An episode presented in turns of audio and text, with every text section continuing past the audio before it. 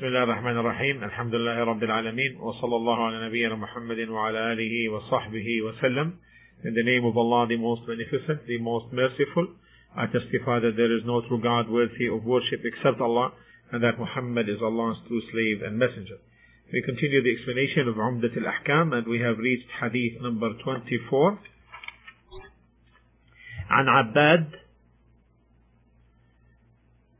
بن تميم عن عبد الله بن زيد بن عاصم المازني رضي الله عنه قال شكي إلى النبي صلى الله عليه وسلم الرجل يخيل إليه أنه يجد الشيء في الصلاة فقال لا ينصرف حتى يسمع صوتا أو يجد ريحا. a person made a complaint on Abbad bin Tamim, and Abdullah bin Zayd, uh, and this is Abdullah uh, bin Zayd himself, uh, as in the narration that came in al-Bukhari, made a complaint to the Messenger sallallahu alaihi wasallam that he entertained doubt as to if something had happened to him breaking his ablution. Uh, so he, the Prophet ﷺ said, he should not return uh, from salah unless he hears a sound or perceives a smell and he should not uh, leave the salah. He should not leave the salah unless uh, unless he hears a sound or perceives a smell. The narrators Abbad bin Tamim bin Zayd rahimahullah a trustworthy from the successors to the companions. This is what is yani, uh, known about him. Abdullah bin Zayd bin Asim, we spoke about his biography in uh, the discussion concerning hadith number 8. So we don't have to repeat that. The, the subject of the hadith, the ruling concerning doubt, if doubt whether a person nullified his state of purification, uh, if the person originally was on tahara, on purity. So this concerns the doubt about these matters.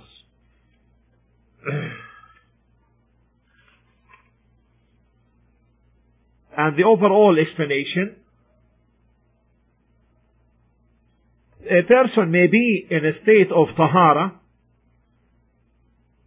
and then starts feeling something occurring to him and then he thinks that he uh, may uh, had broken his uh, state of purity and becomes worried about that. And in this hadith the prophet wasalam the Prophet ﷺ directs the Ummah so that it becomes comfortable and relieves itself from doubt whereby he gave a fatwa to Abdullah bin Zayd when he asked him about this problem and therefore he directed him to build in his decision upon the original foundation and that is tahara being in a state of tahara. And to stay in his salah not leaving the salah until he is certain that the state of purification is annulled by way of hearing or by way of uh, smell a sound, hears a sound, uh, perceives a smell in terms of passing wind. Right. The benefits of this hadith. The benefits of this hadith. Number one. That the person in a state of purity, if he doubts that he nullified the state, then he must not make wudu unless he is certain that he did so. Unless he is certain that he did so. The second benefit, the second benefit, a person must not leave the salah just by mere doubt that he broke his state of purification, doubting that he ahdatha broke his purity. It's therefore he must not leave the salah just by mere doubt that he broke his state of purification. The third benefit that the passing of wind is a nullifier of wudu, is a nullifier of wudu. Whether the person perceives that by way of hearing or by way of smell or otherwise. The fourth benefit, that it is from the etiquette that the person avoids certain words which are considered uh, some people feel shy about hearing them. This hadith also proves three fundamental matters of Sharia. This hadith proves three fundamental matters of Sharia. The first matter اليقين اليقين لا يزول بالشك what's certain cannot be nullified by mere doubt. And this covers all matters of fiqh. this covers all matters of fiqh. Because the Prophet ﷺ said, let him not leave unless he hears something or smells something because his purification is certain and delusion and delusion and uh, doubt are not. So this is the first foundation. اليقين لا يزول بالشك. What's certain cannot be nullified by mere doubt. And we know the evidence is this hadith of course. The second, اليقين لا يزول إلا بيقين. What's certain cannot be nullified except by that which is certain. This is the second foundation. اليقين لا يزول إلا بيقين. What's certain cannot be nullified except by that which is certain. The third, الأصل بقاء ما كان على ما كان الأصل بقاء ما كان على ما كان existence or continuity of things are based upon the origin meaning in other words things remain upon their origin.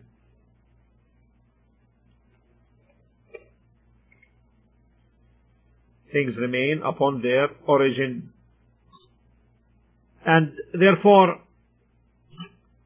whoever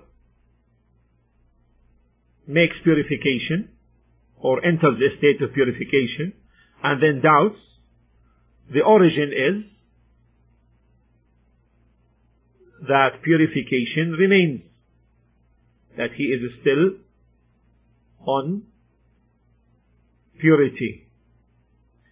Because the origin is certainty It is certain that he made the tahara in the first place. Mere doubt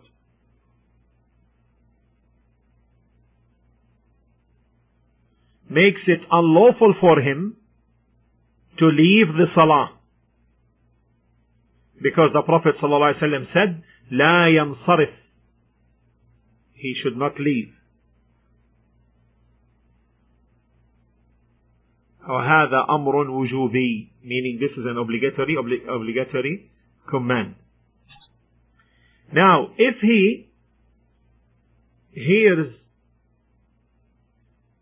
a sound or smells something then he leaves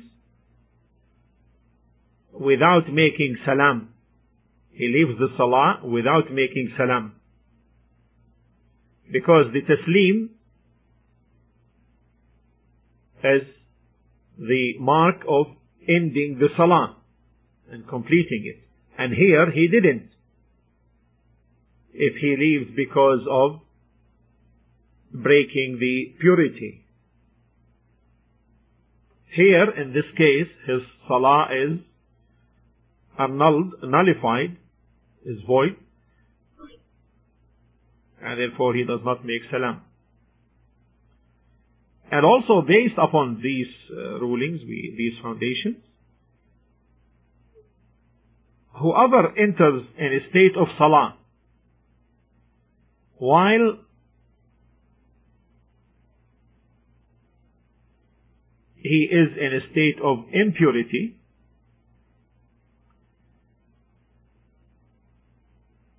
And during the salah,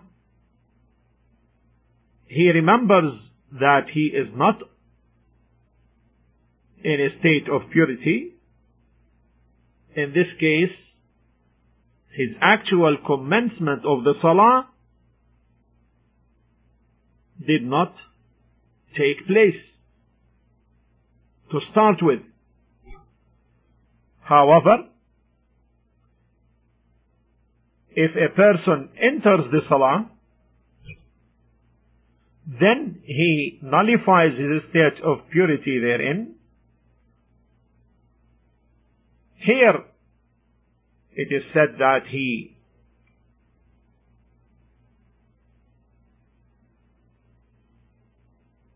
entered the actual commencement of Salah to start with, then it was nullified afterwards.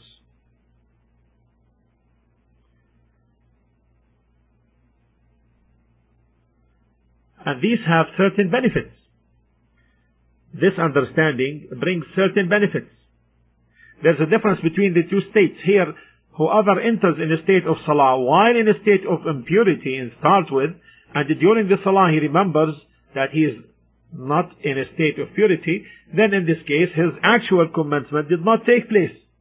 However, if he enters the salah, then nullifies his state of purity therein during the salah, there is, it said that he entered the actual state of salah to begin with, and then he nullified afterwards. Take now some of the benefits. If a person is on a journey, and prays behind a resident imam and the resident imam completes his salah, Dhuhr 4, Asr 4. Now, this one on a journey, who is following this resident imam, eh, during the salah, he becomes certain that he entered the salah in a state of impurity. Here, his salah is nullified, is originally nullified. So if he returns to pray, to do or redo the salah, then in this case he makes the salah two rak'ah. because he did not follow the Imam correctly in the first place. He is not in a state of Tahara in the first place.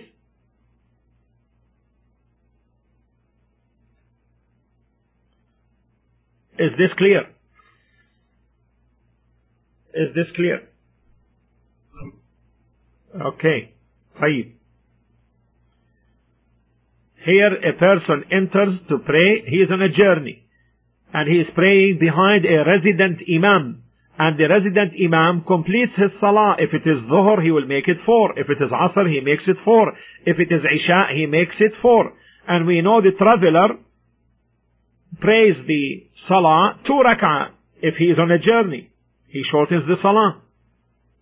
Now, if he enters and is led by this resident imam, and during the salah he remembers with certainty that he entered the salah in a state of impurity, now he leaves, and then when he returns to make the salah, he can do the salah now, not as four, but as two. Why? Because in the very first, in the very beginning, he did not, he was not in a state of purity to begin with.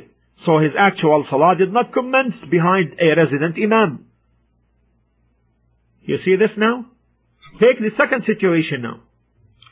A person on a journey.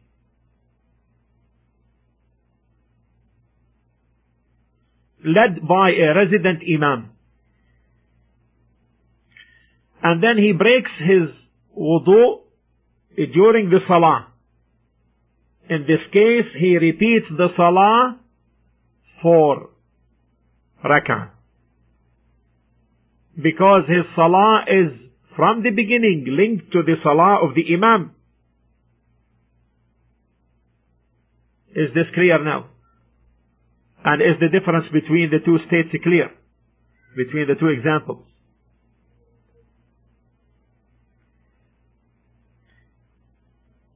In the second example, he actually commenced the salah and the following of the imam. the next point of benefit. And this is also very important.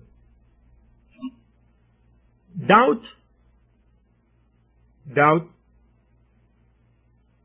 should not be considered nor any attention given to it in three situations. In three situations. إن الشك لا عبرة فيه ولا يلتفت إليه في ثلاث مسائل الشك doubt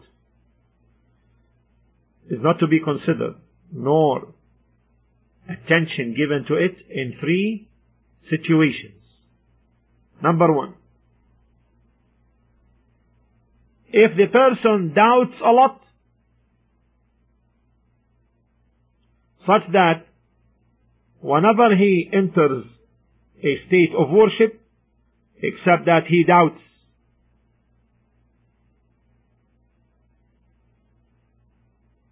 Therefore, in this case, his doubt is not considered because this is whispering and he is ill. This is whispering. هذا وسواس The second situation. If the doubt is just a delusion, not real, or a thought, also this is not to be considered.